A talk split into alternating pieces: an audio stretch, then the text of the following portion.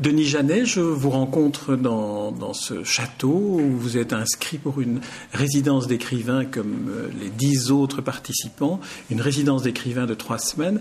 Alors ma première question euh, de Denis Janet, c'est est-ce que vous pourriez vous présenter, dire pour ceux qui ne vous connaissent pas qui vous êtes et ce qui vous a poussé à venir dans cette aventure? Hum, C'est vrai qu'il y en a encore quelques-uns qui ne me connaissent pas. Euh, ce que j'ai publié jusqu'à maintenant est relativement confidentiel, soit livre d'artistes à tirage relativement limité. Pratiquement tous les livres que j'ai édités étaient euh, à plusieurs mains, en collaboration ou en symbiose, plutôt qu'en collaboration avec des peintres ou un photographe livre d'artiste, l'artiste souhaitant, si possible, une œuvre rare, donc des tirages très limités, pour ne pas dire euh, uniques, le principe du livre d'artiste.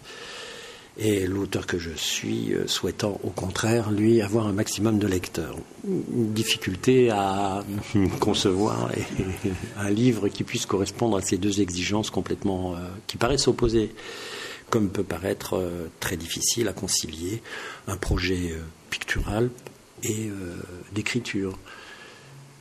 Et pourtant on y arrive quand même, mais c'est relativement, je ne dis pas confidentiel, c'est pas le mot, mais donc relativement tirage peu, peu important. Le projet que j'ai pour cette résidence, c'est une autre forme. Euh, même si l'écriture va rester euh, relativement proche, une écriture plutôt euh, la forme, elle, va être un, petit peu différente et je pense, celui-là, je vais le faire tout seul. Revenons, si vous voulez, à, ces livres déjà publiés en, diffusion restreinte. comment se passe la complicité ou la symbiose entre un artiste pictural ou un photographe et celui qui utilise les mots pour restituer des images? Et alors là, c'est très très euh, délicat, très difficile. C'est euh, presque euh, comme peuvent être des, des rapports amoureux. Hein. Il faut qu'il y ait une rencontre, un univers qui se partage, des entrées qui sont complètement différentes parce que le peintre ou le photographe vont privilégier une certaine approche, une manière de rentrer dans un monde dans lequel l'écrivain, lui, rentre par un autre biais. C'est-à-dire, il faut qu'on ait en commun cet univers. Alors c'est des valeurs peut-être, mais c'est autre chose. Moi je pense que euh, sans être un symboliste ou je ne sais pas quoi, peut-être qu'il y a quelque chose qui s'en rapproche. Derrière les apparences euh, relativement matérielles, rationnelles, etc., il y a des, choses qui sont plus profondes que ça. il faut aller au-delà des apparences et qu'au-delà des apparences, euh, il y a des vérités. Peut-être pour en savoir davantage sur les apparences, pour se donner une idée de, la manière dont, vous travaillez, est-ce que sur une photographie, par exemple, euh, c'est la photographie qui vous inspire ou est-ce que le travail au moment de la prise de photographie et du début de l'écriture se font simultanément et avec une concertation? Euh, le, travail avec euh, le photographe Christian Santoro, là c'était un travail sur les arbres. Euh, il, a traqué des choses dans ses images. Maintenant, il ne pose pas de mots sur ce, qu'il photographie. Moi, je pose des mots, non pas sur ce qu'il a photographié, ce, aurait été un commentaire de son image. La difficulté du travail en commun, il, est là, c'est de, ne pas être redondant, de ne pas dire la même chose. Que la photographie ne soit pas une illustration du texte, mais que le texte ne soit pas un commentaire de la photographie. Hein, bien donc deux entrées différentes. Dans les arbres qu'il a photographiés, alors qu'on les croit immobiles, on sait bien qu'ils bougent et qu'ils n'arrêtent pas de bouger. C'est un petit peu ça que je veux dire. Il y a dans la sève qui monte dans les troncs une vie, c'est une vie invisible, c'est une vie qui est cachée derrière une immobilité apparente. Alors lui le sent, et dans sa photo, moi j'ai ressenti tout à fait, euh, tout à fait ça. Il y a cette vie dans l'immobilité. Et la photographie est rarement, c'est pour ça que j'aime beaucoup ce photographe, la photographie est rarement euh, en mouvement. Elle, est une immobilisation du.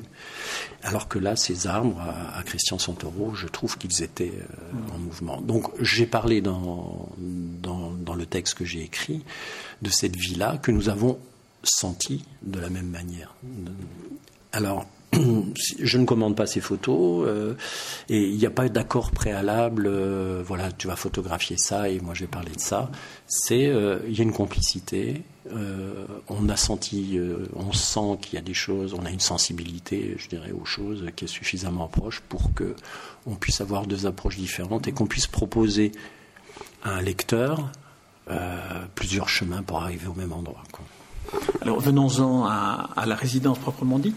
Qu'attendez-vous de ce, de ce séjour et en particulier de, la cohabitation avec d'autres écrivains, d'autres poètes, d'autres, d'autres manières d'écrire et d'autres projets d'écriture?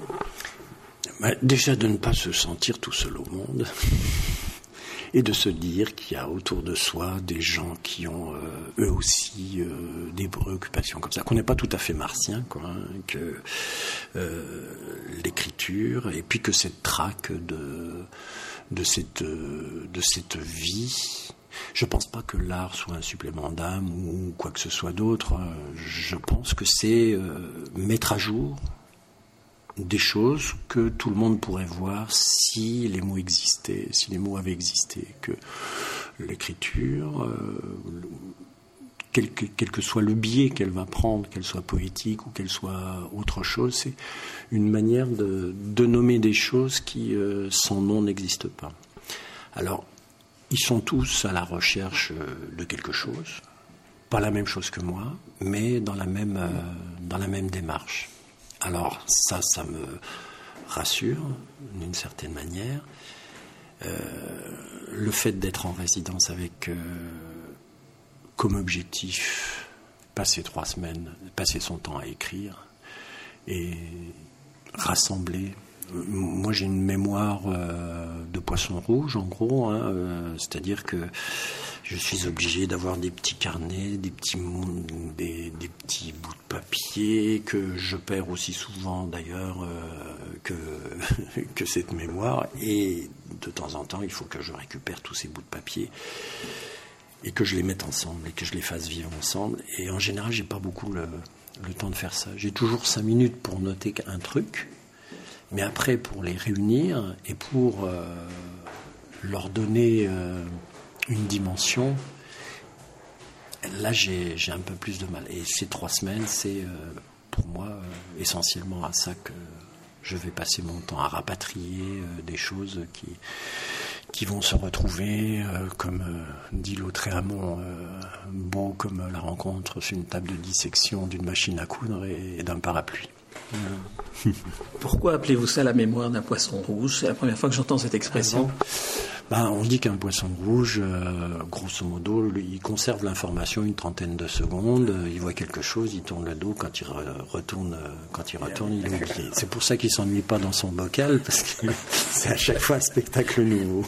C'est vrai, très bien. Eh bien, Denis Jeannet, sur cette information à la fois piscicole et, littéraire, je vous souhaite un, excellent séjour, une excellente résidence d'artiste, et puis je me réjouis de lire euh, cette publication à venir, qui sera peut-être moins confidentielle que vos livres, euh, que vos livres d'artistes publiés jusqu'à présent. Merci, Denis Janet.